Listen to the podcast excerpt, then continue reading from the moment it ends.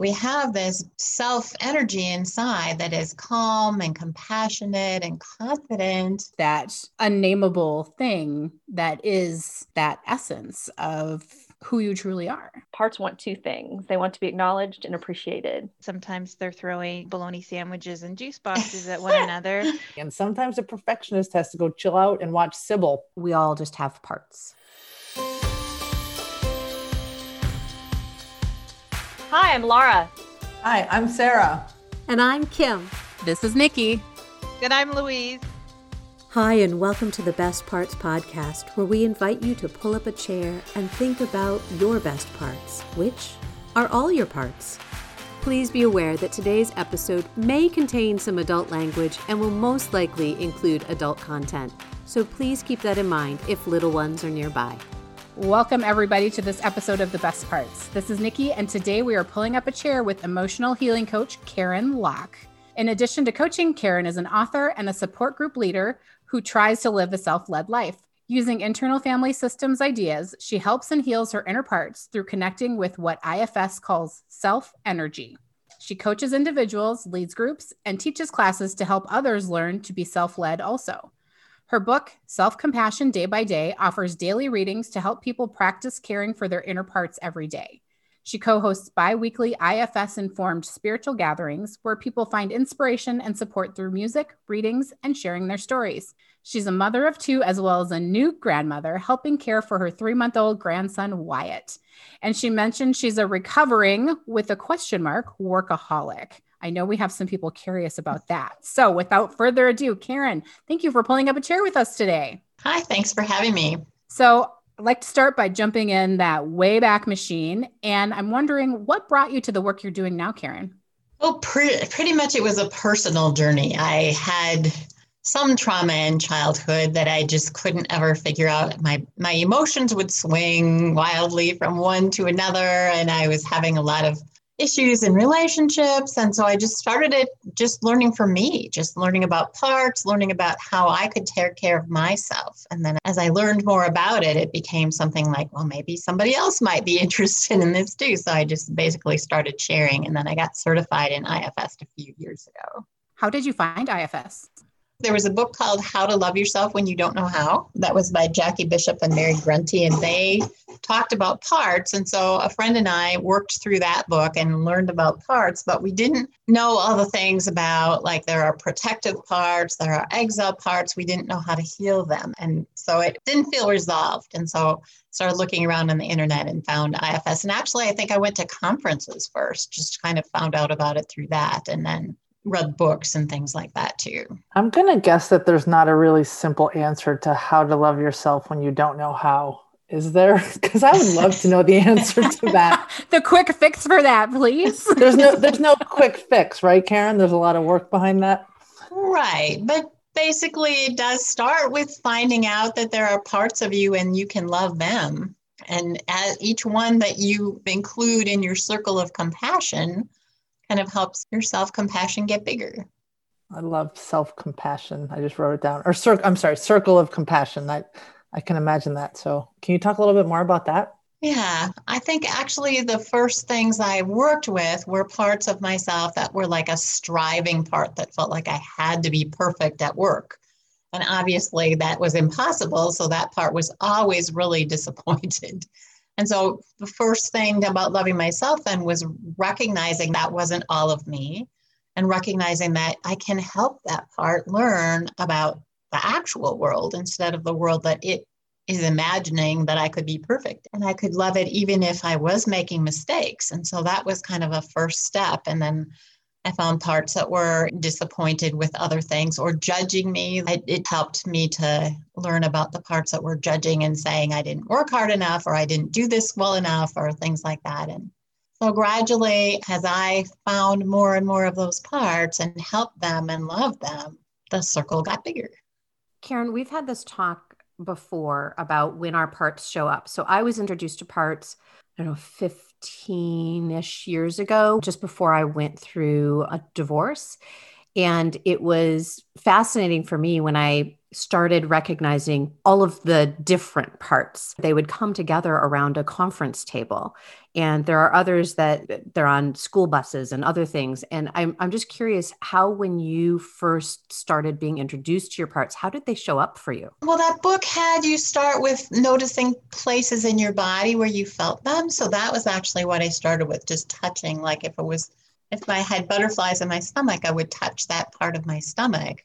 And then I would kind of notice anything else if I got an image of the part or if it was saying something to me. And then a lot of times I would write. I, I've done a lot of my work with parts through journaling and writing. And I also use the artist's way practice uh-huh. of daily writings, three pages every day, because it felt like that would get more voices in the room. That would enable me to hear more ideas and more different viewpoints. And so those were kind of how I started. I love that there's no wrong way to do this. Yeah, for sure. I think oftentimes when we talk about the parts of us and hearing different parts of us, that different parts of us have different goals and different intentions, and we're not really quite sure of what that might be. But I think there's a lot of, I want to say stigma, but maybe it's almost like a misunderstanding that all of these parts really have the best intentions for ourselves. And it's really about uncovering and understanding what those intentions may be. Yeah, for sure. And the parts I was talking about, my striver part that really wanted to just make big leaps and do wonderful things, had the best intentions partly because of my mom it learned how to do that when my mom was dissatisfied with things, including when I was graduating from high school. I was only 11th in my class, so I didn't make the top 10. And that wasn't good enough. And so this striver part learned, oh, you have to be better than good. You have to be super. And so that part then was trying to keep me out of trouble and keep me in my mom's good graces. And so, yep, parts learn those things. And then we can educate them and say, you know what, that person isn't here anymore or not in charge of me anymore and i don't need to impress those people anymore. So we can relax a little bit but for sure they all had different roles and they learned things through experience in our lives. I do some work through nlp and i often think of my parts are always kids on a school bus. Sometimes they're throwing bologna sandwiches and juice boxes at one another, and sometimes they're all singing the wheels on the bus. So it it has its moments, but oftentimes I think of parts too as an orchestra where each part has its role to play. And if one part is, you know, not uh, in tune or is not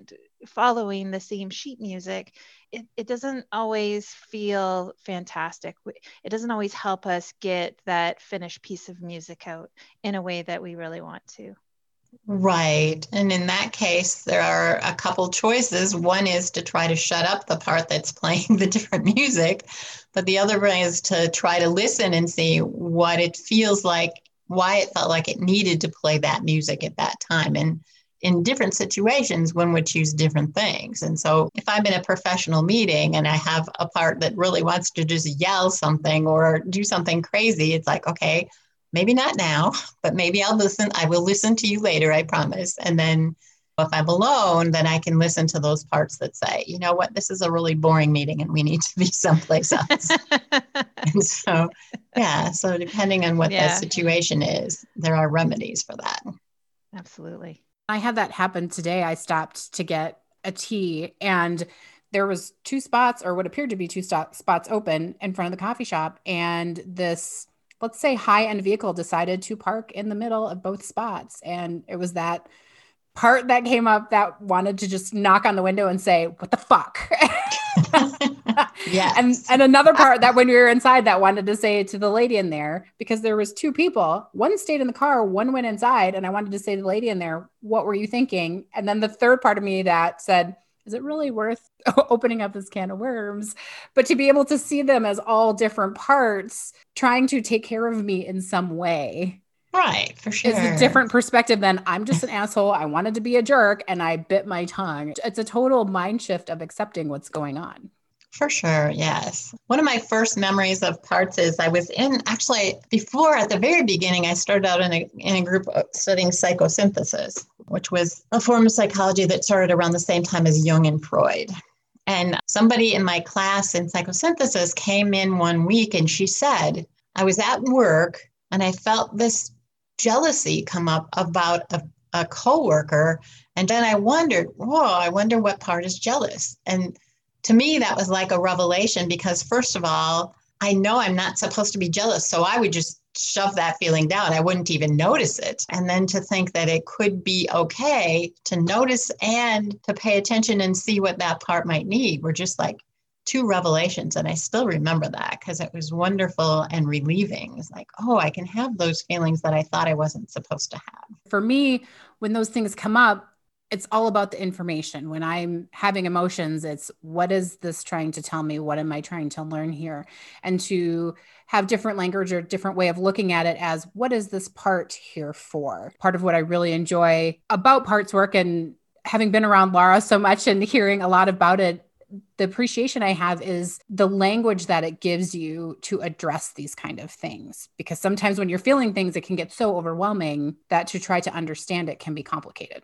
Yeah. When I had that friend and we were working through that book, he told me that I should have a 900 number because that it was so hard for him to find anybody that he could talk parts language with. And he's like, you can make money if you can talk like this with people, and because nobody else would listen to it. Yeah, absolutely. How often do you, Karen, do you run into the concerns that people have that, oh my gosh, does this make me crazy? I mean, am I Sybil? I, I get that a lot. Yeah. I was just wondering if you yeah. wanted to speak about that.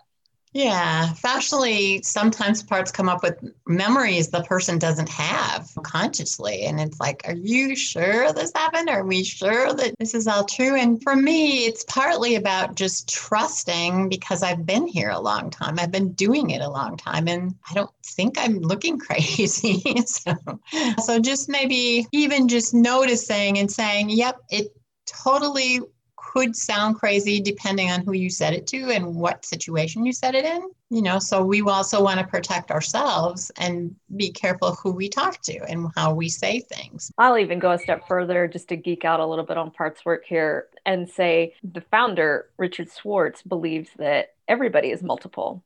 And what now is DID, which is a dissociative identity disorder, that what happens in, in those situations is that self is so far underground or quote gone, even though we know that it's not really gone, but so far removed that all of these parts have become so extreme, they actually do believe that they are separate.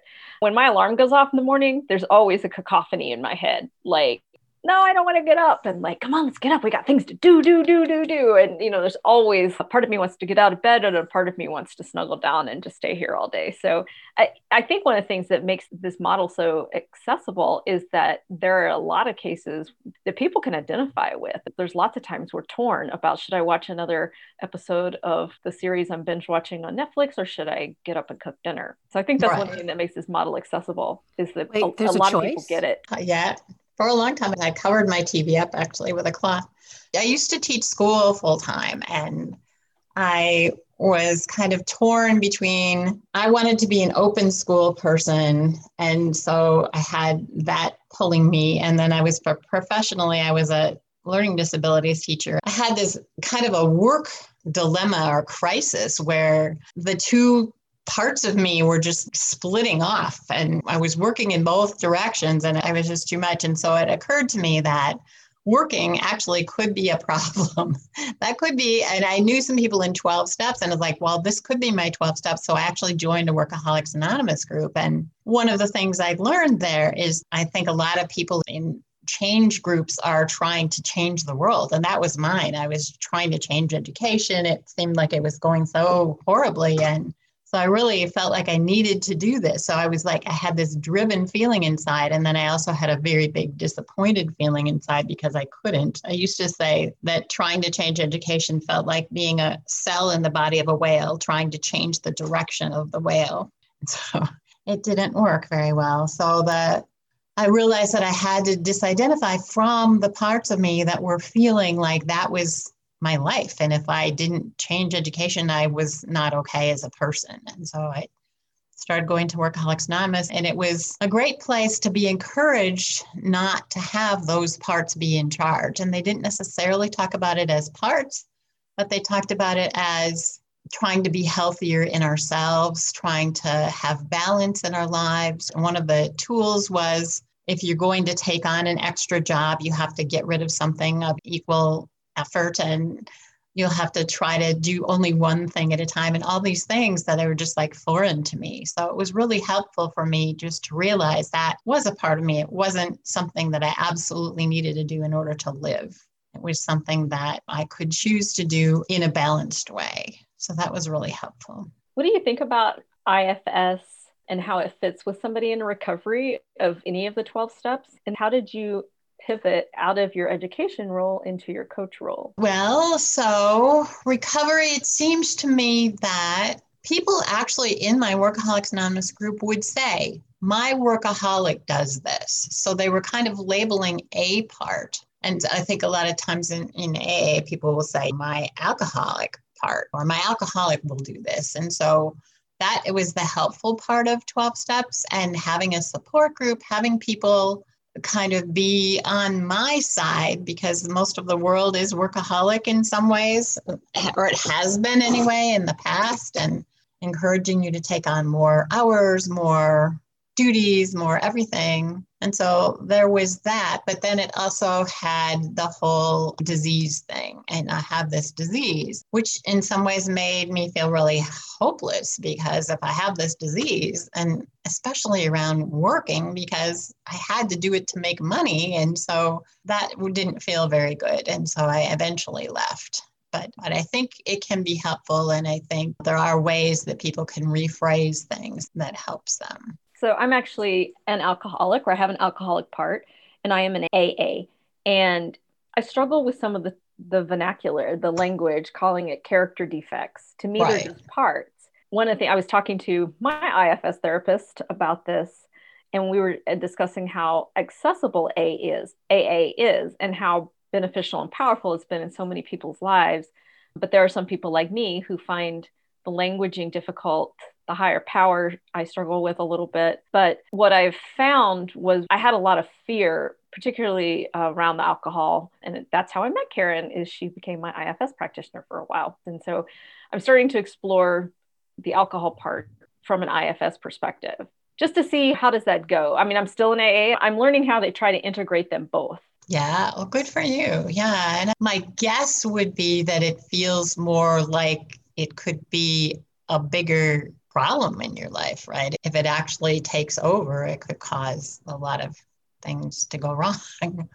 I like, I mean, and actually, workaholism, when we were looking at that, I mean, there are actually people that it has killed because they have overworked and overstressed and all of those things. And so it does contribute, but I'm sure that partly could be consequences anyway, and maybe just your experience of it too. I'm just starting to learn about parts work because I just met Laura. I didn't know about this before. And I really love what you were just talking about. There's a workaholic part, or like Laura talking about, there's an alcoholic part where sometimes we identify that that's us. If you're a recovering alcoholic, well, you're seen as just an alcoholic. That's just who you are, not just a part. And I love that because I wouldn't say I'm a workaholic to the extent that you've described, but I love to work and I'm a bit of a perfectionist. And I know that's my fear pattern and all of that.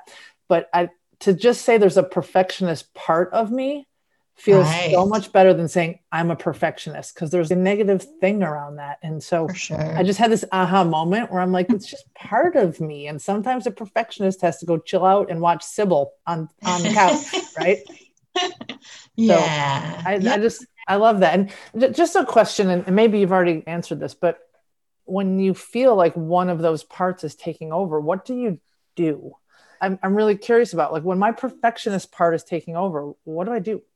Yeah, well, the first thing I do is breathe, just slow things down a bit. So just breathe and notice, maybe even notice my body. Where in my body am I feeling something? And then I can put my hand there, just notice, ah, I wonder what that part might be worried about or what came up just now that's bringing this part some distress? And just trying to notice in the moment what's happening and and then just being there for that part and just remembering that I'm an adult that this part maybe thinks I'm a child or maybe thinks my mom's going to come in any minute. So maybe just breathing and letting my part know, you know what, I got this and I don't have to be perfect right now and we can talk later or something, you know, if I'm in the middle of something. But yeah, just breathing and slowing things down and noticing is kind of a first step, at least for me. That power of being seen. It's not just like I see you, it's the seeing yourself as well. Yeah, for sure. And then realizing that we do have the inner. So we haven't talked at all about self, but there is what Dick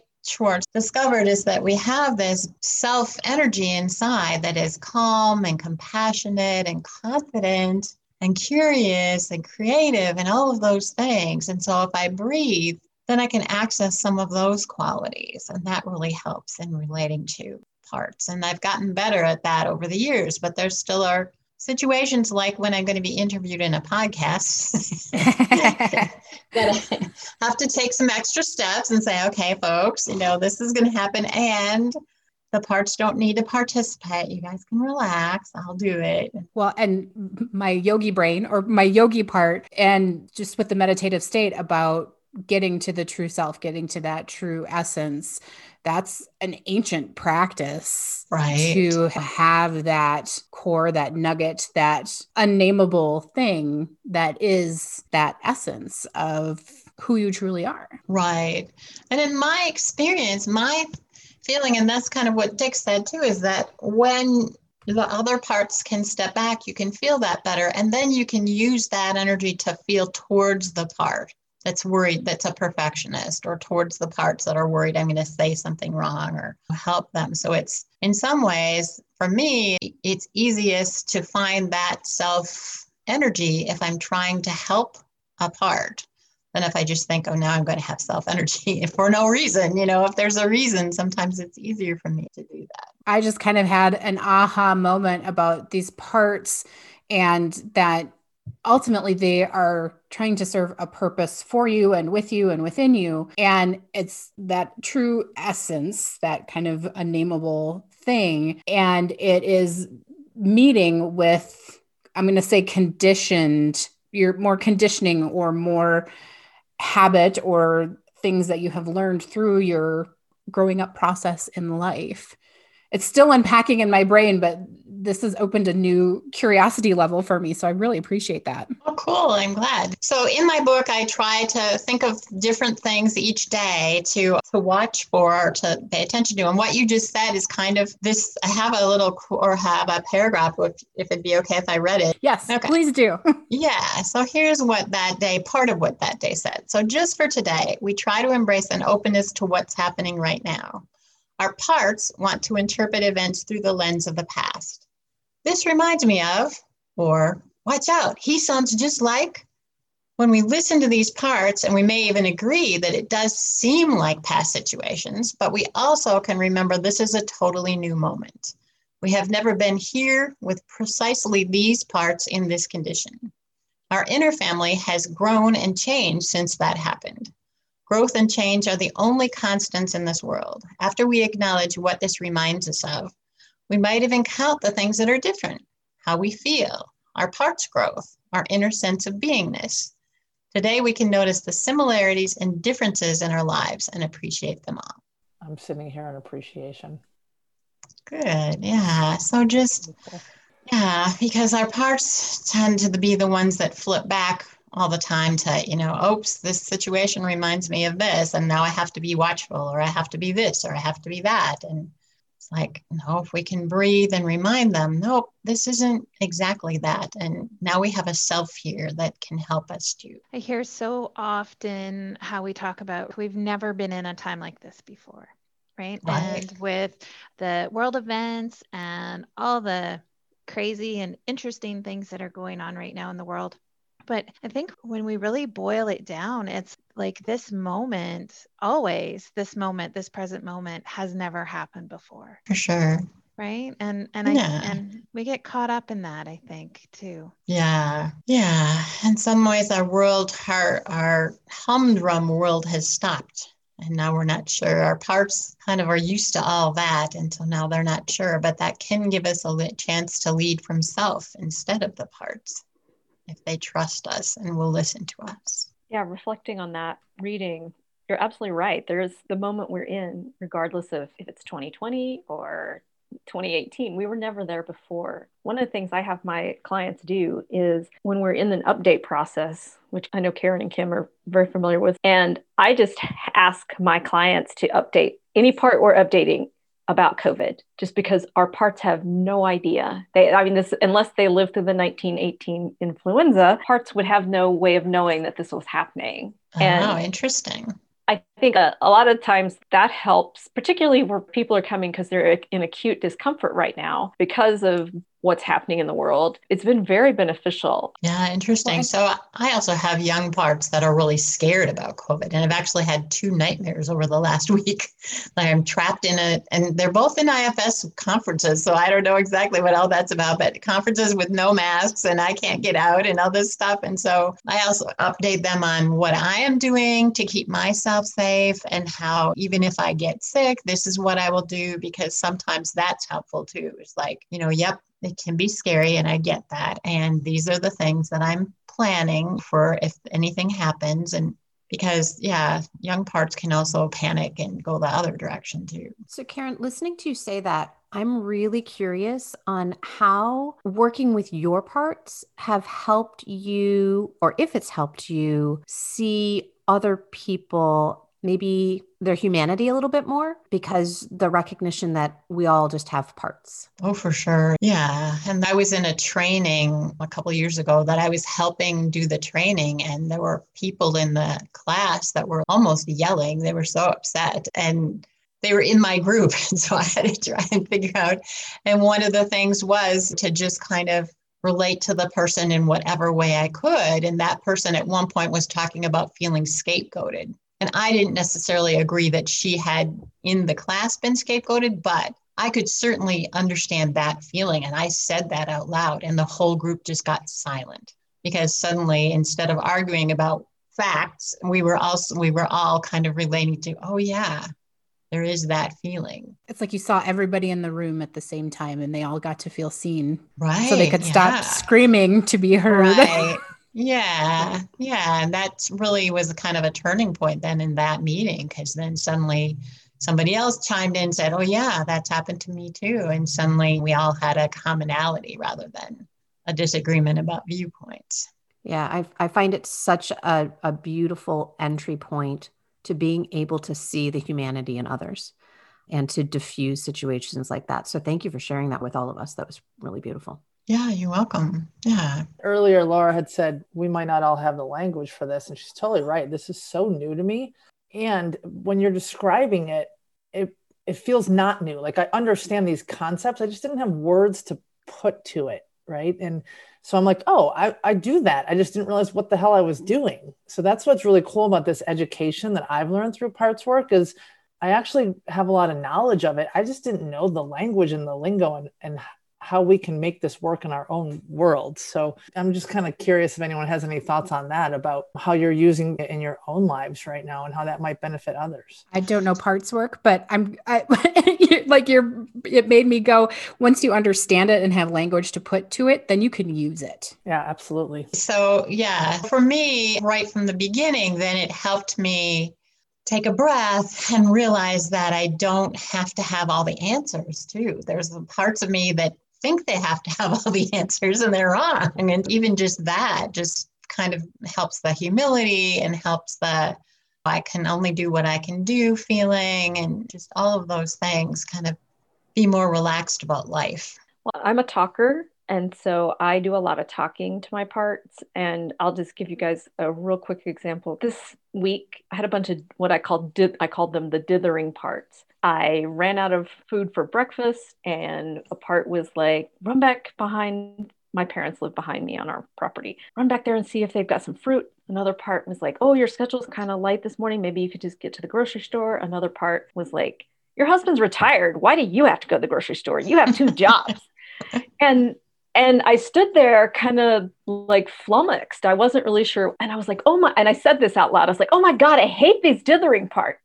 And then immediately I went, oh, well, hello, hating the dithering parts part, because I know self, that core of me would not hate any of my parts. And so what I often do is I once I recognize that my parts are active, I actually acknowledge them. Parts want two things they want to be acknowledged and appreciated. And if I can do those two things, quite often they will relax and I can get enough self energy so that then I can make the decisions about what to do.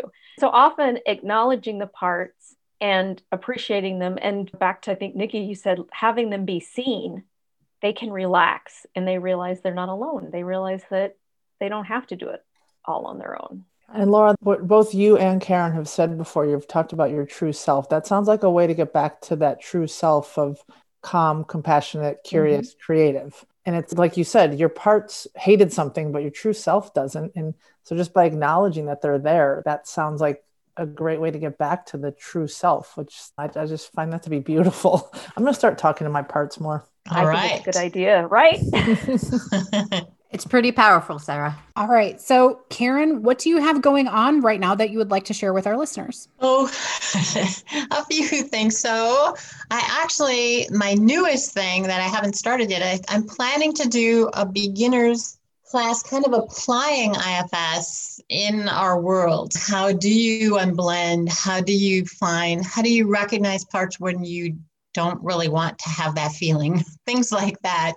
And a lot of experiential. I think that's going to start on Saturday afternoons in a couple weeks. And I have a every other week Sunday morning spiritual gathering that we do music and readings and sharing with each other, but just kind of for inspiration and for support for each other. And so that's available. I have a couple Facebook groups. One is from my book, and I actually post daily. I post the reading for that day. And so people can comment and share, and they can get it there, or else the book is available on Amazon, Self Compassion Day by Day. I also have a Facebook group called Compassionate Self Leadership that is about learning about IFS and then supporting each other. And we have a Monday night support group on Zoom. And so that's available too. So I have a lot of different things going on. And it's all available through my link through my website, which is emotionalhealingcoach.org. Awesome. Time for everybody's favorite thing. We call this the lightning round, but there's as much space to answer as you like. Laura, are all you right. ready? We're ready for the lightning round. There we go. Okay. So, Karen, we have five questions for you. Okay. So, first question is What is the best part of being on a podcast? Uh, finding out things I didn't know I knew, and also hearing what other people know. Sometimes talking about things is the best way to hear, oh, yeah, I guess I do believe that, or I guess I do remember that. Yeah, kind of the whole reviewing of your life too is kind of interesting. So it sounds like you unpacked a few things as well. Yes, for sure. Okay, so I consider myself a Minnesotan. Nikki is from Minnesota, and you're from Minnesota. So, what is the best part, not in 2020, but in other years, what is the best part of the Minnesota State Fair? Oh, let me see. Kind of hit Actually, me in the heart with that question, Laura. I kind of like being up high. So I like the sky ride that's really quiet and you can go across the fair and then all the, the Ferris wheels or the twirly around ride where you kind of are in like a swing. I like those. Oh, cool. The sky glider. It was weird being there and not having any chairs on the sky glider. It was just kind of sitting. So, oh, that's yes. very sad. Yes, it was. All right. Question three What is the best part of a Minnesota winter? um, glistening snow. It can be very pretty.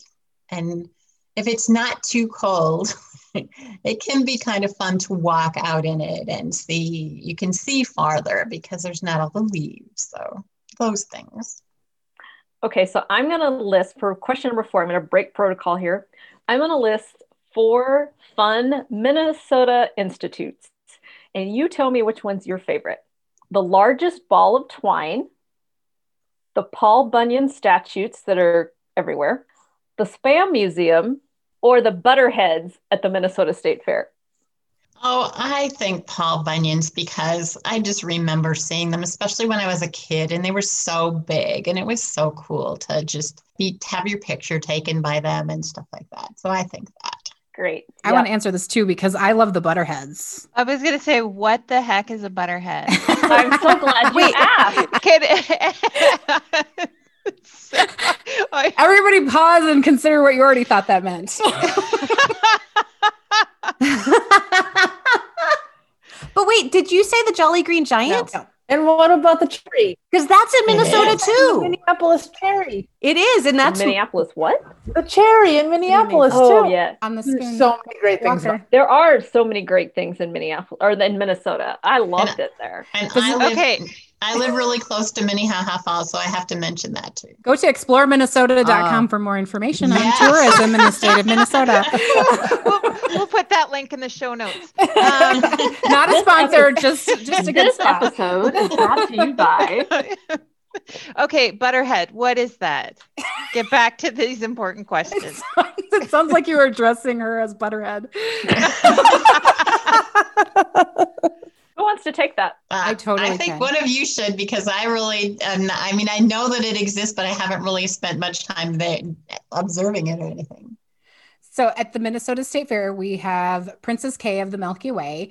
And I'm not going to say the organization it's tied to because I'm not 100% sure. It's with the dairy farmers. I want to call it the Dairy Farmers Association, but I'm not 100% sure on that. And so we have Princess Kay of the Milky Way and her court.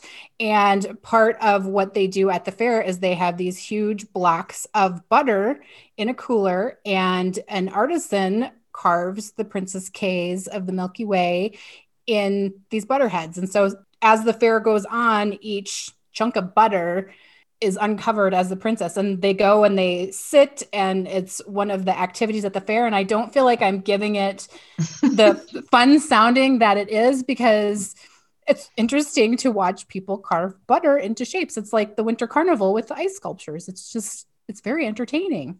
Okay. Interesting. That's exactly how you should describe it. It's it's like the ice sculptures, Yeah. but with butter. It, and Sounds less, wonderful. less chainsawy. Less chainsaws. True. When I We'll moved be there, I posting a picture like- on our social media. yeah, guys. I'll go. We'll go find a picture. Yeah, Yeah, because got it. it's indescribable. Indescribable. Okay, last question. Karen, what is the best part of being a new grandmother? Ooh, holding le grandbaby, especially if he's not crying or screaming. but just, yeah, just holding him. Especially the, it was funny, especially the first time. Like I was there when they brought him home from the hospital or shortly thereafter, and I almost couldn't let him go physically. I was just like, I, I don't think I can do it. I just have to hold him. So it's gotten more usual. So, but yes, just holding him and rocking him and being there for them has been wonderful. well, That was it. You survived the lightning round. Back to Nikki. Karen, thank you so much for pulling up a chair with us today. It has been so lovely having you on the show. Well, thank you very much. And it, I, I, the one other thing that I, you guys asked me what was the best part of being my podcast. The other thing was people had said things like, "Oh, I'm having a revelation," and like, "That's another best thing." so thank you for listening and being so interested. It felt good. Thank you, Karen. Listeners, thank you for pulling up a chair and joining our conversation. We see you, we love you, and until next time, remember all the parts are the best parts. Bye for now. Thank you for listening to another episode of the Best Parts Podcast. If you like what you heard today, we would love it if you would share this podcast on social media or with anyone you think would enjoy it. After all, sharing is caring. And be sure to leave us a review on iTunes, Stitcher, or wherever you listen to podcasts, as it helps others find us. If you'd like to connect with us, you can find us on Instagram at the Best Parts Podcast or visit our website at thebestpartspodcast.com. Thanks for listening, and until next time, remember that all the parts are the best parts.